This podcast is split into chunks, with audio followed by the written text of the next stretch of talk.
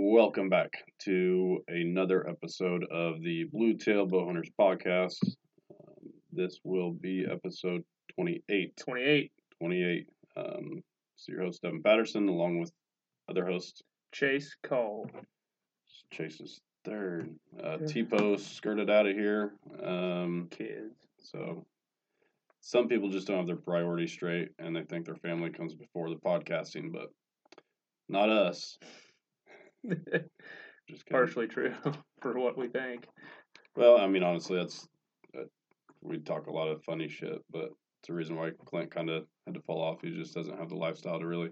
I don't think he, none of us really realized, but um, yeah, we didn't just didn't realize the sacrifices that time sacrifices that have to be made to, to do Mhm. podcasting. I mean, it's, Yeah. it's quite a bit. I mean, you think you record an hour podcast, well, that's for you and him. That's a forty minute drive Yeah.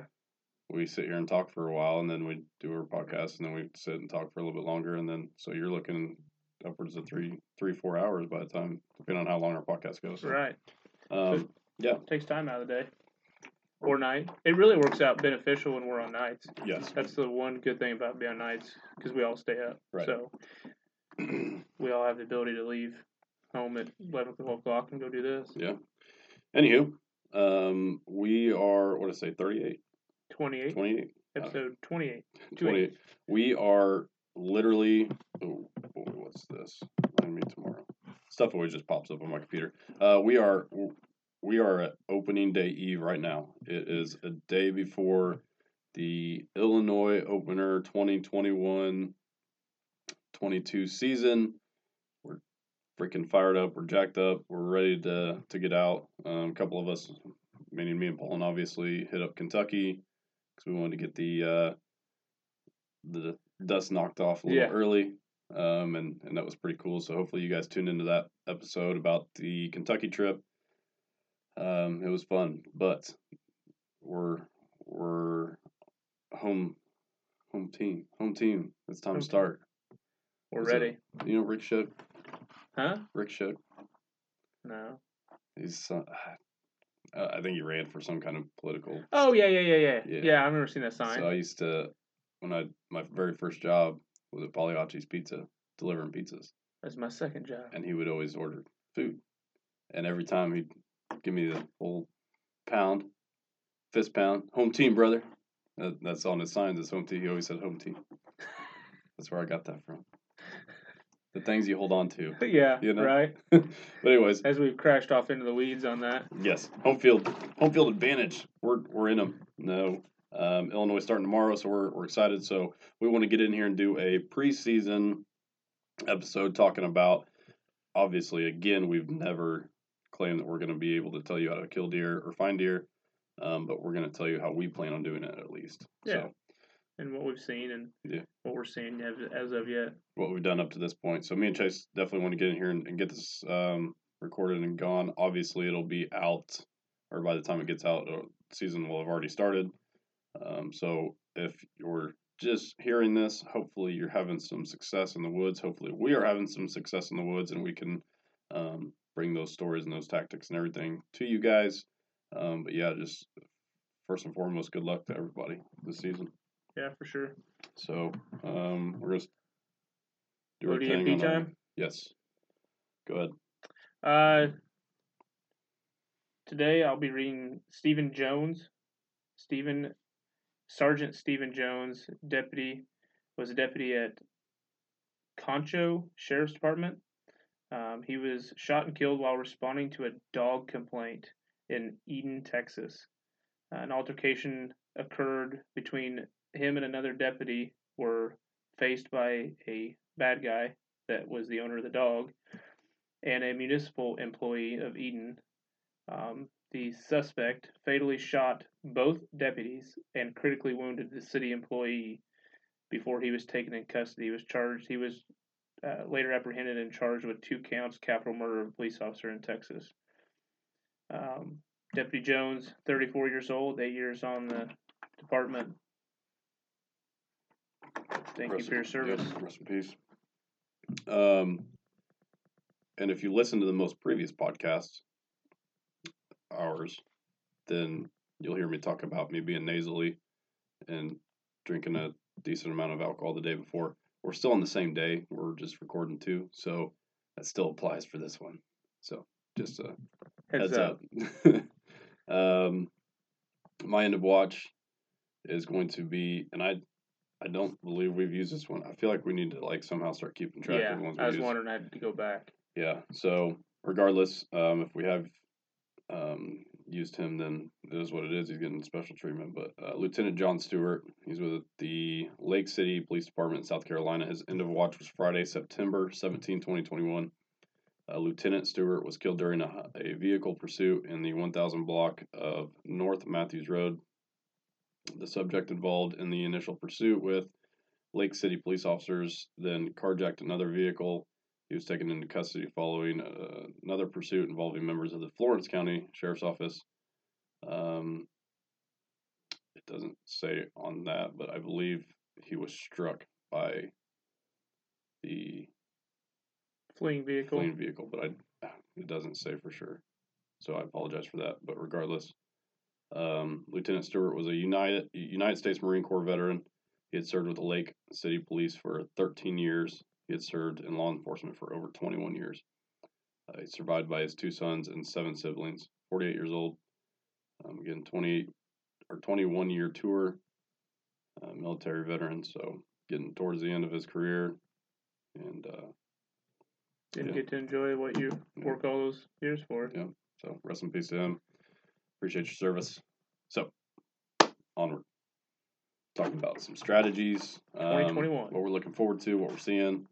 Um, so one thing about the both of us is that we're primarily public land. For not sure. because we're like sitting here shaking dicks and No, saying public land hunting is harder and we're more badass than people who do private. because I'm poor and I don't own any ground. We don't own any ground. I feel like I'm bothering people whenever I'm Yeah. at their house every day when I do because I do hunt private as well, a few few different spots. But there's just something about going to a piece of land and it's big and you can just go. You don't have to worry about a whole lot. I mean, Yeah. you want to be conscious of other people, obviously. Um, but yeah, Yeah, I've got one one piece of private that um, I didn't even hunt it in 2020. Hunted it in 2019. It the advantage to public ground for me too is five minutes from my door is river bottom and WMA ground, and um, ten minutes from the lake.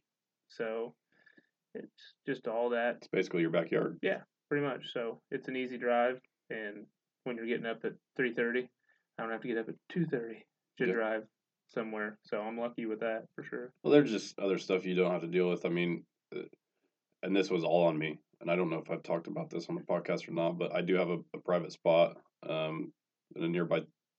ta- It's not in Mattoon, um, but nearby, and I assumed that the um, landowner that I park at their house, I've assumed that she would see my my car, recognize it, and know who I was. So like I always feel like I'm bothering people by reaching out like, "Hey, I'm coming over today," or "I'm coming to the woods" because I come over like I go to the woods a lot. So, um, yeah, I figured she was home. I saw a car that I thought was hers, and she was not home. And so I walked around the woods for quite a while and came back to my car, and there were a few deputies standing there. So her son or her kids were inside, and they didn't know and I didn't. So obviously on me, I should have reached out and said, "Hey, I'm going to come out there today." But um, just one of those things I wanted to run out there real quick, put a camera out, and get out of there, do a quick scout, and it's like not, and it wasn't a big deal. They knew, obviously, know who I am. They knew I wasn't out there doing anything illegal.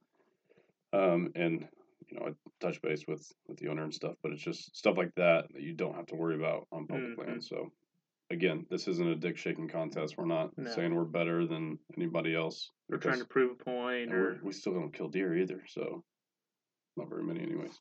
I mean, if if I had the money, I'd own a couple hundred acres, Absolutely, and I would hunt it. I'm jealous Yeah, because there's a lot of big deer, and there's a, there's just a different way of hunting it, right? and I'm I'm also very grateful that we have Lake Shelbyville and the greater Shelbyville watershed WMA area within minutes or you know even 20 minutes 30 minutes for Yeah. but there's a lot of people in illinois that have to travel well over an hour to have any public ground and that public ground may be garbage Right. compared to what we have i Yeah. mean we're, we're totally blessed to live here and have all that ground that the government's kept open to public for us to hunt so yeah, might as well take advantage of it cool. So that's a good point. Anywho, so um, you know, you've been you've been hitting it for this will be your third season. Is that correct? this will be my third season third season hunting. This will be my fourth. So we're still pretty new to the game. We understand that, and we understand that everything's a learning process. And Mhm. like the thing that I enjoy about you, and because I feel like it relates to me, is that like we're enjoying the process. We love the grind. We love the, the For hard sure. work that it takes. Um, because it is it is a lot of hard work, regardless of being on public or private. yeah Um, but like we're, we're we're kind of those people that embrace it. Yeah. You know, so it's it's cool having somebody else to chat with, and Right. we spend a lot of time talking together. yeah walking to the nth degree and climbing up and down and and you know tomorrow's the opener and it's supposed to be 90 degrees and it's gonna be a lot of deer hunters ain't hunting Yeah. and we probably ain't gonna see anything Probably not, but, but you never know. you know what i've been waiting since january 16th for this day so um i'm gonna go out for sure. Why not? I can be in the woods legally and have the have the yeah, opportunity. yeah So, um, you know, I'll kind of talk about some of my tactics last year and how I even got to those tactics and what I think I did wrong and what I think I'm going to try to do this year. Um, so I know the first podcast you did, we talked about how like just social media and podcasts in general yes. have really opened our experiences up. pretty Um, much everything i've learned has been from that everything. I mean, my first season, I I got a hold of a guy that lives down the road, and he's like, I have a tree stand in the the wood line right there, literally a thirty yard long or width wood line in between fields that are right next to a major road and houses. Um, which is crazy because there was a monster, uh, not a monster, yeah, but a really nice, dude. nice buck. Um, I don't think I've ever even talked about him, but maybe one of these days I will. Um, but um, just not a lot of deer. But he's like, there's a tree stand there. It's been there since before you were born. You're more than welcome to. So I was sitting there, and that was it. Like I had no idea of anything else, from scrapes to how deer communicate and how, or just how deer be, how deer live. Period. right Um, so I didn't do a whole lot of learning that that season. But like I always had it in my mind, like even just in that little small area, I was like, man, the few deer that I do see kind of come in from right there. Like I wonder if I can like move over there without like, spooking them or without without spooking 'em, or or who even I mean, uh, touch onto that. I didn't I didn't know about spooking deer. I Right. didn't know about. So yeah, there's yeah, there's so much to learn and like so I know I kind of talked about this, but like growing up, I hunted for two like two ish years, maybe three, um, in high school. Um, I'll say, uh, but so uh, you know, I wrestled, I went to school. So once November came, I was done. I was done hunting. right. Yeah. Like so, I had October, and I went with my grandpa, and so he didn't get shotgun around, or uh, archery. archery. archery. Yeah. So, um, but even then, I'm at school, and so I'm doing mainly evenings, An occasional weekend. occasional weekend when I didn't have to work. So, you know, my grandpa knew I didn't have enough that, that much time to put into it, and he was also, you know, he's I've never known him to be like a mobile hunter. Right, So yeah. I didn't I didn't know anything about scrapes, and I knew what a tree rub was just because obviously you walk into the woods and you're like something has rubbed at Right. that tree right. raw, and then you get to think like it's got to be a deer antler. Um, so I knew what that was, but I didn't know the purpose. hmm Um, I didn't know a scrape again. I didn't know edit saddles. I didn't know any of this stuff. It was go to that ground blind, sit there, deer gonna walk by at some point and shoot them. How to play the wind and The wind what was. that is. I still don't know, but I'm trying Yeah, to learn. trying. That's the hardest thing right now. Um, but yeah, so moving forward to my first season back, I will say, and uh, my first real season hunting, I kind of, I kind of don't include my past hunting Right, experience right. anymore. Um, so you know, I, I had the idea that I wanted to move around. I wanted to learn how deer live before I could figure out how to kill them, and then you got me on podcast, and then it's like I've learned an incredible amount just in the last two years of Right. applying some of the things.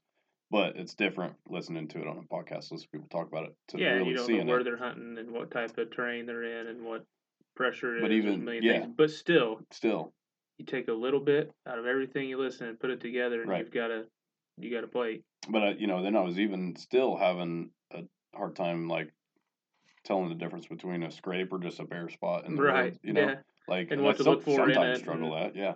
Yeah. Um, so to wrap that all up and make a long story short, you know, last year was my first year on public land, um, and being really mobile. So, um, I was trying to look at those things. I was trying to look for those things, you know, you, and you hear like Dan Infalt talk a lot about right off the parking lot. A lot Right. of times people miss a lot of stuff. So I was trying to do that. Um, and I got into some really good sign and that's where I messed up is I got into really good sign early and I stayed there And boogered it. and and probably hunted it ter- like and again like I said I, I'm not great with the wind yet. Um, I always tried to kind of have the wind in the back of my head, but at the same time like I was on hot The sign. approach angle and how you're getting in and the wind. the same whole, access every time. Right. So they patterned you before you patterned them. Absolutely, that's that's one thing I didn't learn until last season. You know, hmm listening to more podcasts like, hey, dumbass, like they're watching at all times. Like there's a reason they're alive. Um, so I stayed on that one spot too long to, but it is what it is. Um, but I still had some uh, decent experiences, um, some things that worked for me that I'm going, I'm going to hunt that same area this year, Mhm. but I'm going to do it differently. Um, but then I'm also going to, I'm going to move around a lot more get out of that area specifically. So Yeah, the one, I mean, like I said, I started, this would be my third season. So I didn't grow up deer hunting.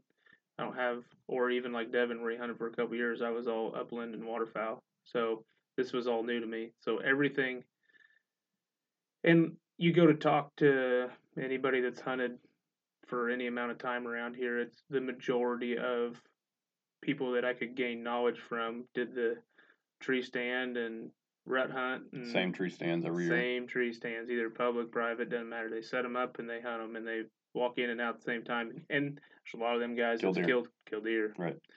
But me wanting to take the harder route to things, and in my head of if I've taken the harder route, I've earned it a little more. For sure. So that's and then not knowing who to listen to, so I just started listening to a gambit of different people on podcasts and YouTube, and started taking a little bit from infalt with the bedding to you know all these different guys and hunt public and more spot stock and and trying to take all of it together to try to formulate a plan and this is obviously you're going to get more confident every year but this year going into tomorrow most confident I've been by far. Even naively confident the first year, like, nah, I can do this. And the first year I took a shot at a probably a 120s eight point, went right over his back into the river, and and just that I thought I was king of the hill because I at least got one and got that close. He's like 15 yards, and I put my 30 yard pin on him because Yes. I was stupid and had multiple pins and freaked out and didn't know which to do and I just I don't even remember seeing the sight, but I know I know I put thirty yard pin on him. And went right over his back and watched the light nock go right into the river. But You've never been in that position. Before, no, You know.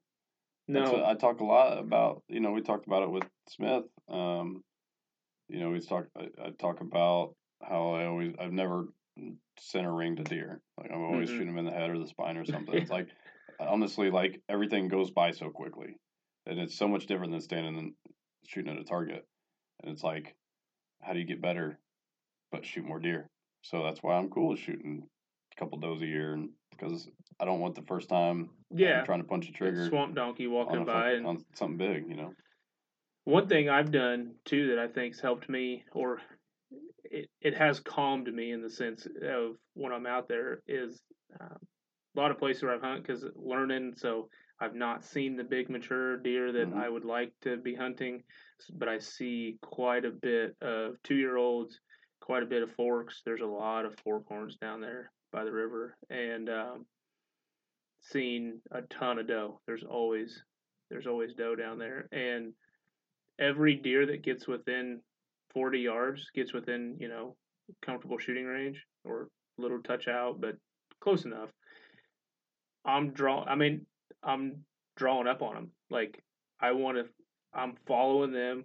Not arrow nock, draw back, hand off the release, but drawing back, and I am following them with that sight picture, trying to build that repetition in. So, you know, if it's ten seconds later, or if it's two years later, uh, you know, there's just that many deer, more deer I pulled back on, and, Sure. and I feel like, for I can see the very first time I did it, and I was like, you know, floating the pin was more like floating in the football field. Like it was just all over the place, like just nerves. And to where by the end of last year, it was a lot calmer. Like I, if I would have wanted to attempt to harvest that deer, then I, I feel confident that I could have Sure. hit that. But my thought process also changed too. You know, I'm wanting more for meat in the freezer, and so there's going to be um, hunting more doe this year than I have in the past, and not only just being out there trying to go after the mature buck, but trying to go after a doe to get some meat. Sure. So I think there's a lot of times there is um, kind of a step ladder you got to take. You know, you got to. I mean, I credited you for going straight for the top. you yeah, know, like that's what I mean, do. You gotta you gotta respect it, but I'm like shit. I gotta learn how to kill stuff first. Yeah. You know? So, um, but it, like like I, I said, and you you know you reinforce it's putting the repetitions in in that moment because we only get to do this for three three ish months, right. three plus months. You know. And you Um, can stand back there in that backyard and you can drill at 20, 30, 40, 27, 50, 32, and you can drill that all different when you in the woods. Well, and, and I think a huge part in at least place for me is that, and by practicing, you're getting better at this. Is learning when to draw on the deer too, right. Because like you don't want to draw too too early and be holding back for three minutes, but you don't want to do it when they're watching and they're super close and they can hear your bow or they Right. can see, It- see the latest movement. Infalt video, Dan's latest video that he just put up on that his first deer this year. I don't know if you've seen that video yet. Uh, he talks about when that buck come by, and he drew back. I think he, I may be wrong by a yard or two, but I thought he said it was like ten yards, and he was going to try to stop it, but it had already stopped because it heard his bow creak, Creek, whatever. Yeah. whatever. It made a noise. His bow Mhm. made a noise when he drew back, and the deer stopped and is looking right up at him. He's like, "If I stop this, it's already stopped. Yes. But if I now that it's taken off, slowly walking again, if I try to stop it, it's Gone. going to bolt." Right. So he's like, I tried to hit it while moving. So that's just another thing that timing of when hmm you know he's like this thing. You you'll see on the video if, if you guys watch Infalt. If you don't, you absolutely need to. Should yeah. He's a Yeah, but so that's, and I feel like that's a reason why everything seems so quick in my brain after I play it back is because I'm so worried about getting caught hmm drawing back that I, everything else is a rush. And it's like, but that this deer that I took in Kentucky was far enough away, and she had absolutely no idea I was there. hmm Um, never even looked over at me. Nothing. Wind was perfect. Didn't make a noise. Like so, I was calm, and I took my time on my shot. I took a lot of time, and I remember everything about that shot. But like I play back the ones that the deer are close, like really close, and it's like I'm super worried about Yeah, catching me about- yeah. alone. And then it's like I then I don't settle myself down, and I just as soon as I see brown where I want it to be, I, I squeeze the trigger off, and it's like I don't even remember what happened.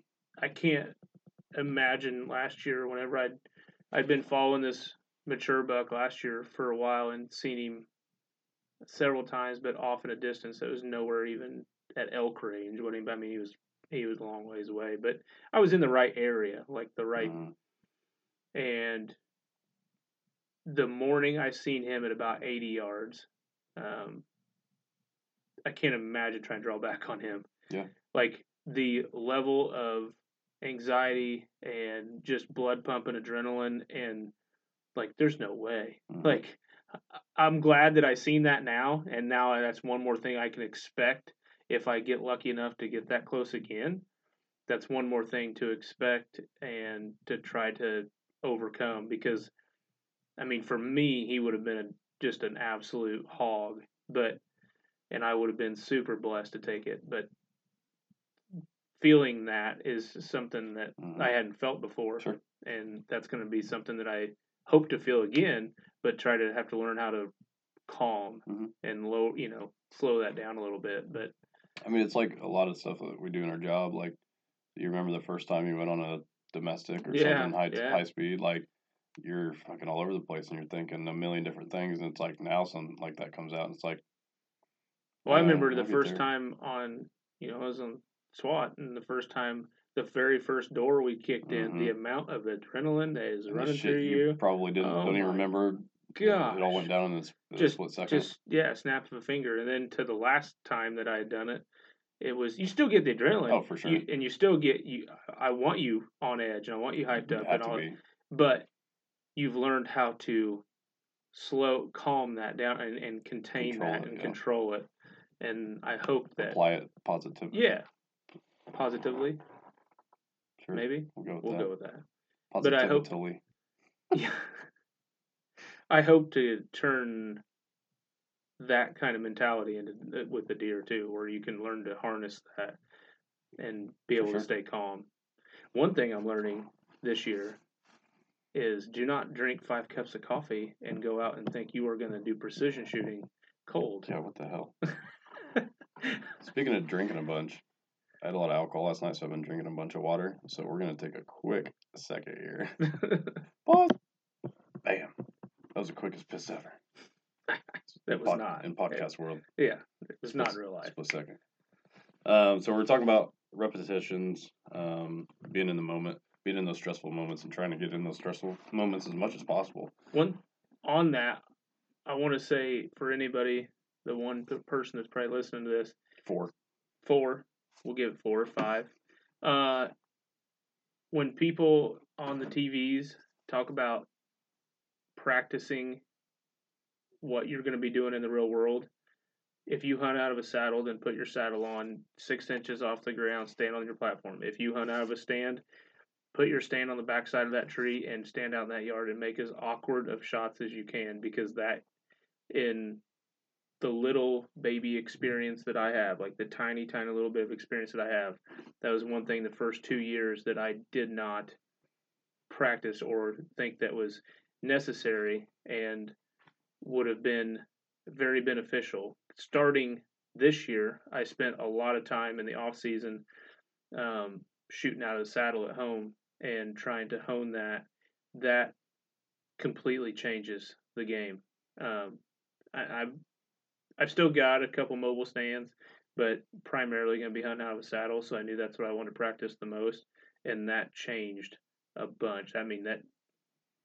So if I can give any advice on that, practice, practice, practice, Well, many, and whatever. you know, like you said, probably when you started, and just like I did, how, and how many people out there probably walk out in their backyard on a nice day and they're in a t-shirt. No wind. I ain't gonna go shoot in the wind. Yeah, no, no I- wind. T-shirt and shorts. yeah, Fling twelve arrows, twenty three hundred arrows, whatever. yeah, Um, yeah. And then hunting season comes around, you get all this camo on, and you have gloves on. Gloves can be a huge difference. Like and face mask, the face, mask. everything change your different anchor point, like to what you can feel. in a tree or in a high stress situation. So yes, good point. Like Um, do all that. Put gloves on. Put different clothes on. Like like even, I I mean, I've got like twenty packs. So- yes, do. I have a lot of packs. So I will, you know, not necessarily my hunting pack, so because it is stowed away in the off season, but I have plenty of backpacks. I'll go throw some clothes in a backpack and put the hip belt on, chest strap on, cinch it up tight, and then you would not believe the amount that that changes your draw when you've got a pack on. Yes. just constricting your chest when you're trying to draw mm-hmm. back to that weight like offsetting your shoulders that makes it and that you know we're going out there for a reason. We're going out to try to harvest the deer. If you don't practice what you're going to do i mean because this in that application mindsets come from work. Yeah. i mean and you have to practice what the real world's going to be or else you're going to be hosed Yep. so and it goes to instincts, and some people's instincts to freeze. yeah some some are not Some are not, but regardless. Um, so yeah, so what kind of um, I guess we'll we'll go to what kind of hunting strategies did have you tried in the past? Um, how'd they work out, and then what tweaks are you making this year to try to do better? So first year, uh, my first stand was a lone wolf climber, and I had very little knowledge of mobile, if you will, um, but had started watching some videos on mobile, so I knew I kind of wanted that. Didn't know anything at all about how Mhm. to read sign, but I knew like the very obvious sign what it was. So I would go sit up on that sign and I would think, well, tall grass, so that's got to be bedding, and there's a rub right there, so I'm gonna go sit up on that, and didn't think about anything to do with thermals, morning, rising, nothing to do with that. But so I'd started out more in that climate stand, but still semi-mobile. Like I never sat the same place twice necessarily. Never, I mean, maybe Same a tree tree. within the same 15, 20 feet, but I would try to pick different trees. Um, to then last year switching over to uh, more of a hanging hunt instead of the climber, so I could get in different trees.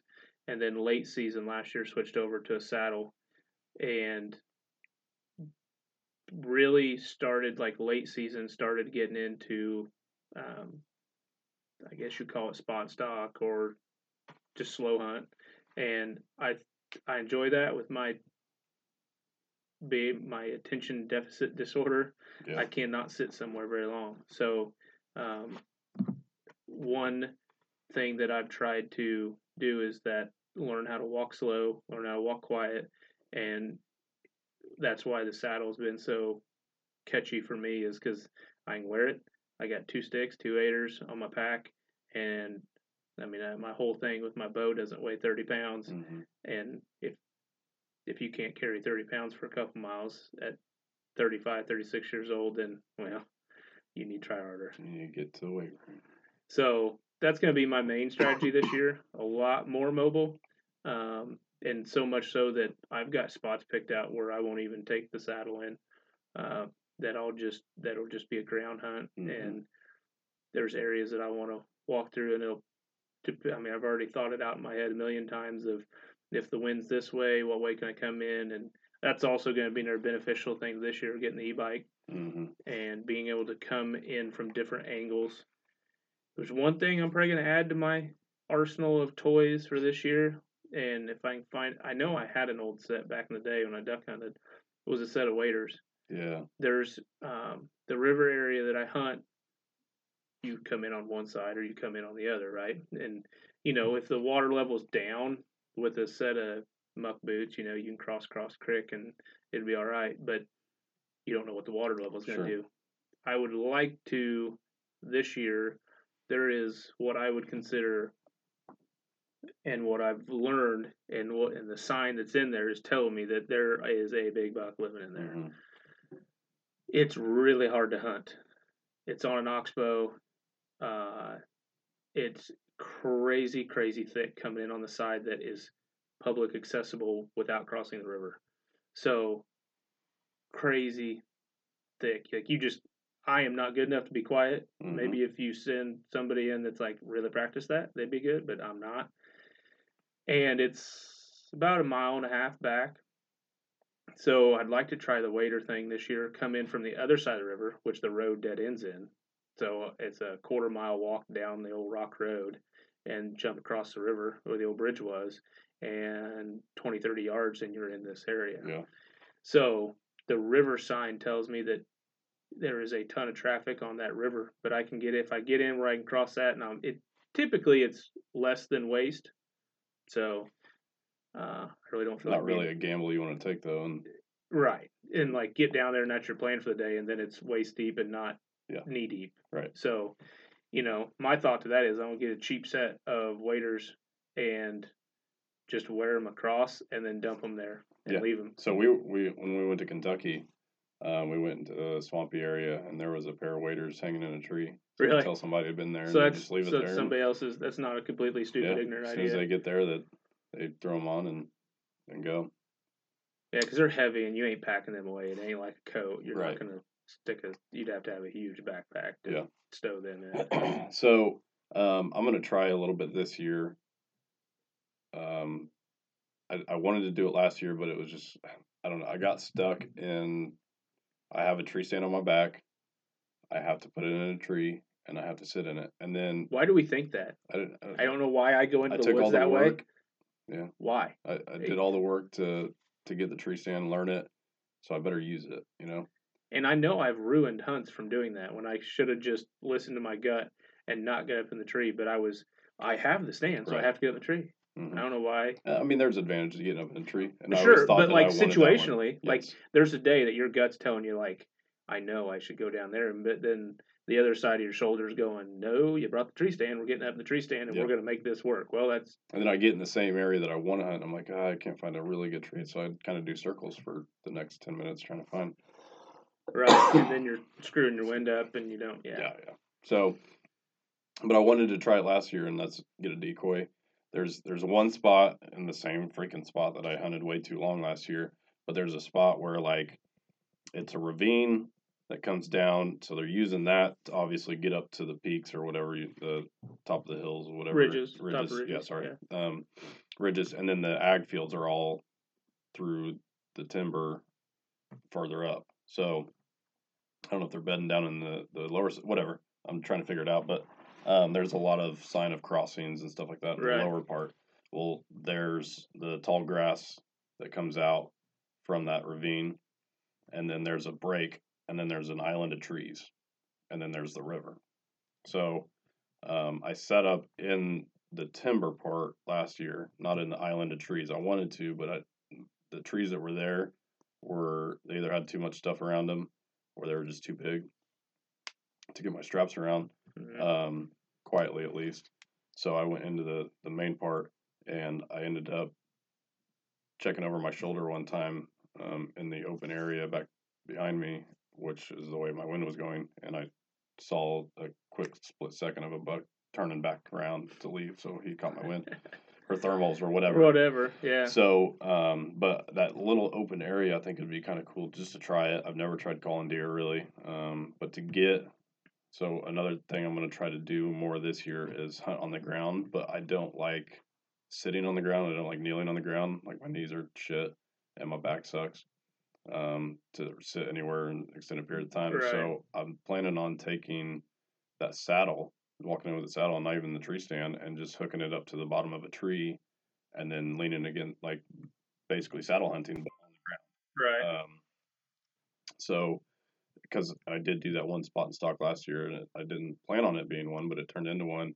And like just the ground experience was really freaking Mhm. cool, and it It took, is. and that's how I hunted back way back in the day. And I remember it was just it's kind of cool being on the same level as the deer. I I've played with this year doing the same thing you're doing, but instead of wearing the saddle, of using I've got the Predator platform hmm and just taking the platform in. Yeah, I've got it set up in its pack in the Predator pack, and just no no taking the saddle, no nothing, just the platform, the one strap, and using it as a tree seat quote. Right. And and find find an area, Find an like, area. like this where Yeah. it's trees, but there's tall grass around those trees. Yeah. So you're Brush in, staying basically. Yeah, you're staying in the grassy level. Um, so that's blocking you. You know, whereas there's so many times where I felt like I got into a tree and it was like the deer spotted me in the tree because it's a bare spot. You know, there's nothing there's nothing covering right. the eyesight between the deer and me. So um, I think staying low is going to be something I talked about doing last year, but Yeah, I'm we really going to try it this year. Um, because there's a couple times where like I I did I set up like eight foot off the ground, ten foot off the ground, um, because it was kind of brushy right there, and I had deer walk literally next to my tree, and they didn't know I was there. Um, it was pretty cool, but That then again, I got higher a few times and got busted. The areas that we hunt down by the river are crazy thick low. Mhm. So like majority of the time I only take in two sticks. I don't Right. need to get up any higher than eight to ten feet. and I think that's where it's going to be an advantage this year. Of and it, you know, so what? This, I throw the saddle in the pack and have it if I need it. hmm But I, I'm super. I've cut a piece of the you know the old foam back like a turkey seat foam that Right. goes up against whatever you want it to Mhm. to fit that predator back and all or that predator platform, and that's where I'll land. I mean. I mean, we've all hid as kids. We've all played hide and go seek in the woods as kids. Mhm. Anybody that's grown up out in the country, you're doing the same thing Yes. and and you're not having to make the noise of climbing the tree. You're not having to. And then if you're you give it an hour and you're like, then that's no more noise coming down the tree. You got one strap Sure. right there, goes back in the pack, and you're on the move. Right.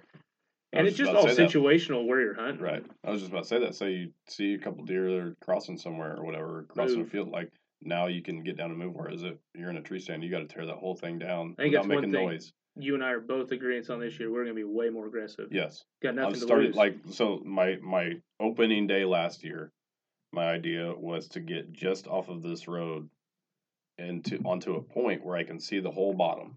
right. And nothing to do with any trails going not by it or whatever. I wanted to do an observation sit hmm and see where the deer were going. And I saw, uh, I saw a doe cross, and I went, and she actually went to where I talked about all that sign was. Uh, she went and bedded down there, and then I'm pretty sure I saw a glimpse of a buck back the other way, but I don't. I, I just saw brown moving, and I thought I saw um, through the timber an ant, like set of antlers, but I don't Right. know how big. Um, but there's a shit ton of sign over farther. But whatever, I, I told myself I wanted to stay back and just observe and see where the deer were. It didn't work. I, where did it get me? Yeah. Fucking nowhere. Like, because I ended up moving, getting more mobile, and then finding sign. And then again, like I said, I think there's- mistake was staying on that. But I think that the observation quote sits are great. I think that I've listened to Dan Infalt talk a lot about that. he knows And those what are he's doing. he knows what he's doing, and I think look for. I think if you think of it in the light of you're using that observation sit like people would use cameras, Yes. then it's super beneficial. Right. Super beneficial that you go out and you were looking. If I if I'm thinking of the right spot where you were at, you were looking over 50 acres probably collectively. Like you could see that whole bottom area, Yes. probably 50ish acres. see a lot of ground. Great area to observe. And it, now you've seen where they're starting to go, so you either make the plan of going after it or not. But Right. I know this year I'm pretty confident in making the decision for you that yeah we're both Yeah. like we're not? saying we're going after it. It didn't get me anywhere last year. Right. Not. You know, we've talked about that a little bit. hmm Um, I think when your first podcast, I think we talked Yeah. about it. Um, but yeah, definitely getting aggressive, and I'm starting out aggressive. Like that's why I told, I texted you. I'm like, are we going together? Because like, do you have a spot? Because like, I want to get into bedding like tomorrow. I got a spot that one in particular that we're not going to go booger up tomorrow and try our aggressive tactics. But yeah, there's yeah there's some places that And then part of me, even though I kind of know this area, the one that I hunted last year, um, even though I know it, part of me also wants to kind of do more of the, you know, don't don't get in super early and wait till the sun's starting to peak up to where you can see. Like if you speak Yeah. something, you can see it. Um, but if they're moving off in the distance or whatever, then you can start seeing, you know, you see more, or you can one- see what the trees are laying out like. to kind of dive off into the grass a little bit, the one thing that I have learned is there's tons and tons. I'm Not even gonna put a number on it. Tons and tons of deer killers. Mhm. Like, and there are so many deer killers, guys that are just solid that have every bit a different idea from the next guy. Right. They're, you know, you go from Eberhard style to Infalt style to, you know, the, from Hunt and Bee style to Eberhard to Hunt Public. Everybody's got their own thing. Like, just like we talked about in the last podcast with me, is I had to figure out what worked for me on this new bow. Yes. And I finalized it and figured it out. So, But that could I- change, that could absolutely change for sure and you have to adapt to it. and you have to yeah but you have to find out what style works for you if it's and there's don't get so locked on on the sense of i've got to stand i'm gonna go hang it and hunt it because there's sign here or i'm gonna devin and i are talking about doing a lot more aggressive um, slow hunt spot and stock hunt this year but neither one of us are like dead set like, i guarantee you both of us with our mindsets are gonna be like three weeks into it well, eh, let's slow it down a little bit Yeah. like if it's not working Right. if it's not we're going to give it college effort and if it's Mhm. not working we're going to slow it down and then maybe speed back up a little bit like Right. yeah it's it's a ebb and flow it's it's dynamic and you have to be able to have all these different i think anything can work it's but you have to figure out what works for you Right. like there's no one person and any of the top guys will tell you that this is what works for me hmm and that's a big quote on me not it may not work for you Right. but i don't want to do what i've done the last two years and get locked in like you're saying like i have this stand we're going to go hunt it Yes. and if we go out tomorrow and we think that we should sit because you can hear some stuff then we'll sit if we think that we're not hearing anything then you just keep gradually moving and Yeah. we'll we'll see what we I can think into tomorrow we're both going to kill a booner. i think tomorrow that we are going to be bug bitten miserable Bring the Thermacell. and just sweating all The mornings aren't bad though. the mornings aren't bad I came. I went out the side this morning. and I'm like, oh yeah. I'm I- this. Yeah, I I'm taking my nephew um, Lucas out tomorrow to after school to go for opening day, and we went out yesterday and went did a little scouting where I planned to go, and we hung camera up, cell cam up, and it was the most miserable two hours of my life. It was terrible. I've never imagined that mosquitoes in Illinois could be as bad as they were yesterday. So I, Lucas and I are swatting and doing all this, and I said, buddy, if it's if it's like this tomorrow, our, our hunt's gonna be pretty short. we're not we're not going out and sitting on this. Deer I don't care. doing that either. Yeah. So yeah, I mean, I I- hope to get a lot more mobile this year. That's how I feel like I'm going to learn more. Mm-hmm. Because You have to Uh, screw up to learn. absolutely, That's one thing I've learned at work. and I'm real You're good gonna at it. screw up. Yeah. And if you ain't screwing up, then you're not learning. But you just can't be afraid to do it. You Right. Can't be afraid to fail. I'm all for it. So what happens if you go out there tomorrow and and we see, say for some odd known reason, we get close to a booner?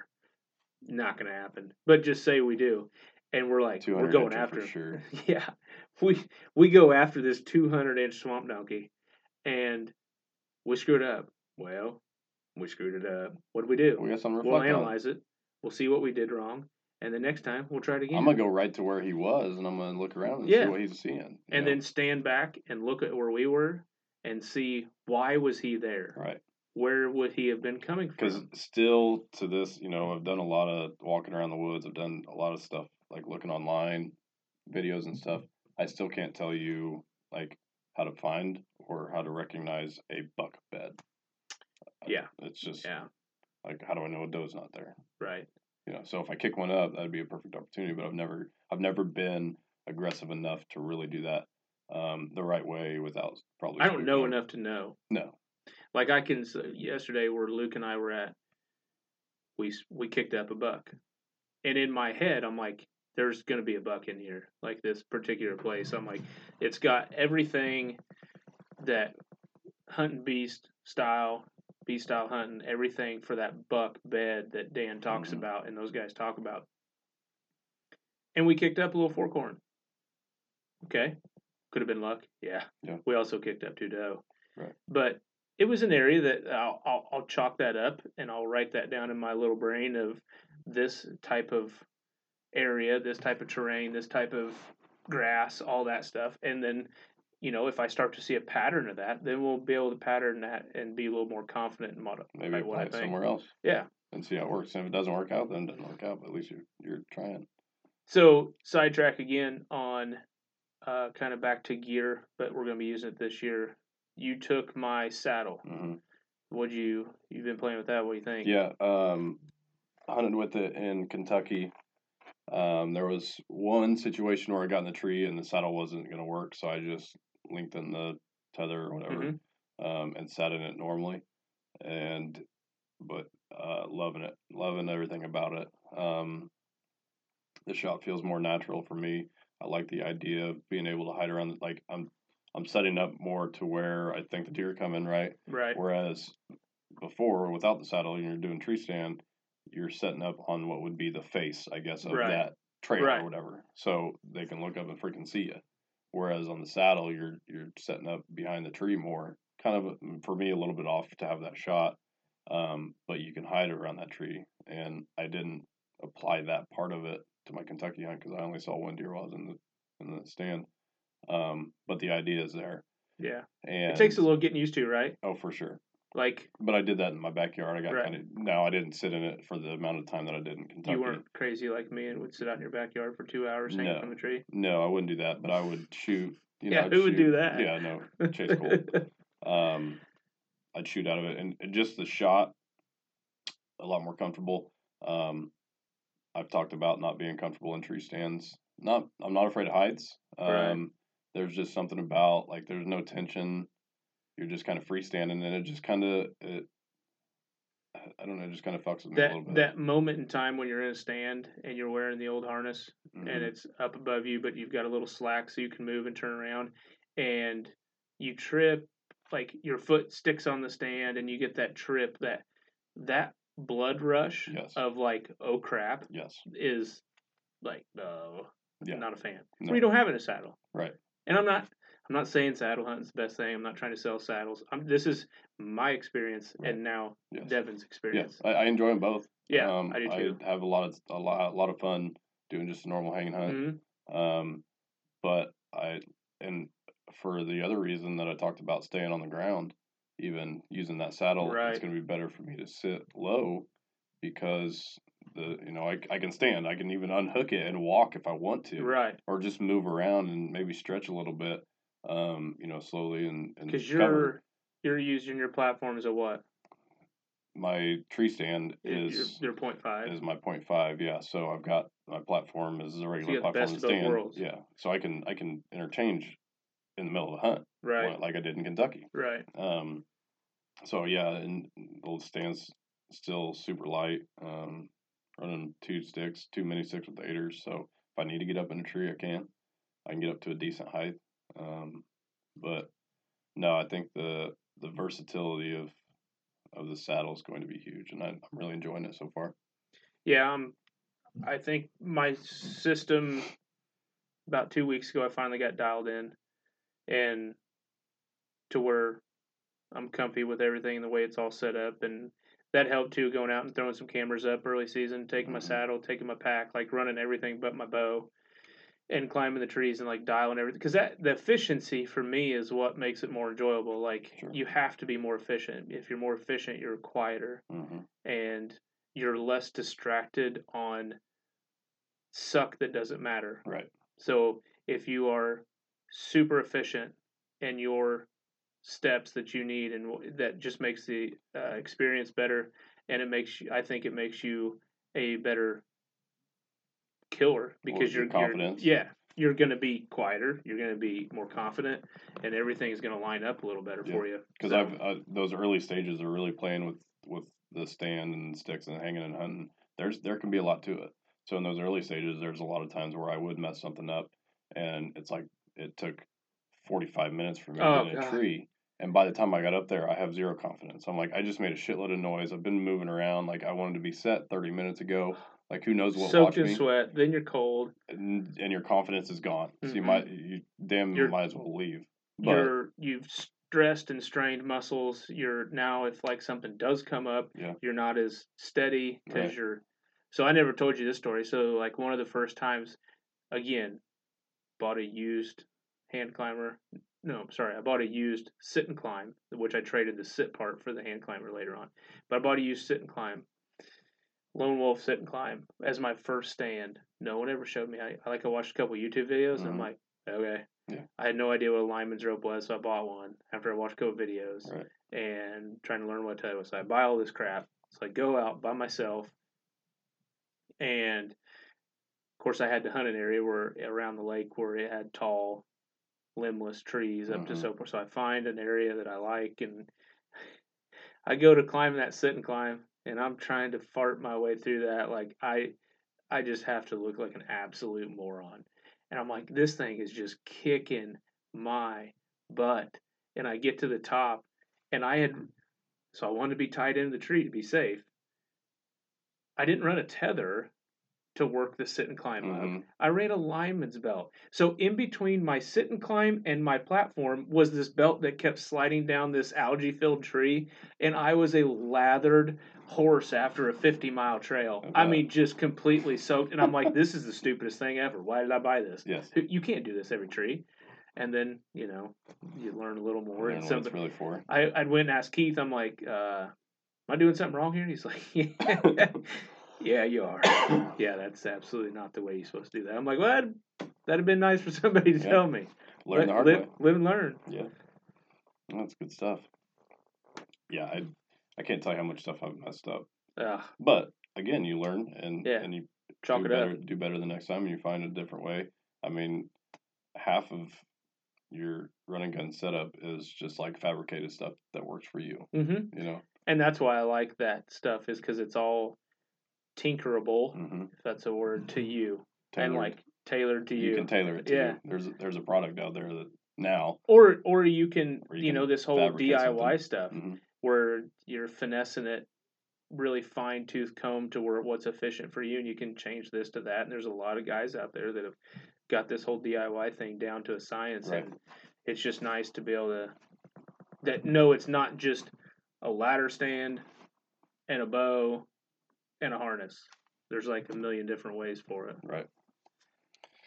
Well, good stuff. Yeah. Um, so wrap it up pretty quick. I got a birthday thing to get ready for. Mm, the real world lives. Yeah, I actually have to go buy something, so I didn't realize how late it was. Um, but regardless, kind of wrap it all up in a bow. Um, you know, we're both on the same page of being aggressive, more aggressive this year. Um, at least that's the idea right now. Uh, I'm not on any bucks right now that I I'm, I'm on I'm not on a buck. I don't know if you have any targets. I have one that I seen in August that I'd seen last year. Um, that I'll be I've been watching around the area, but I seen him, you know, at the end of last season and hunting him a couple times, and then this summer, and I have not been able to get back on him. So no, I'm I'm going in with wide open, whatever Yeah. I can find. Yeah, and I'll admit, like I did I did zero scouting this year. Um, life is just kind of crazy yeah, and yeah, night shift and stuff like that. So I didn't I didn't drive, and it's a far enough drive that's kind of inconvenient for me. hmm Um, but that's also the difference. Like people that make that extra commitment, like Yeah. Get, like so that, that's on me.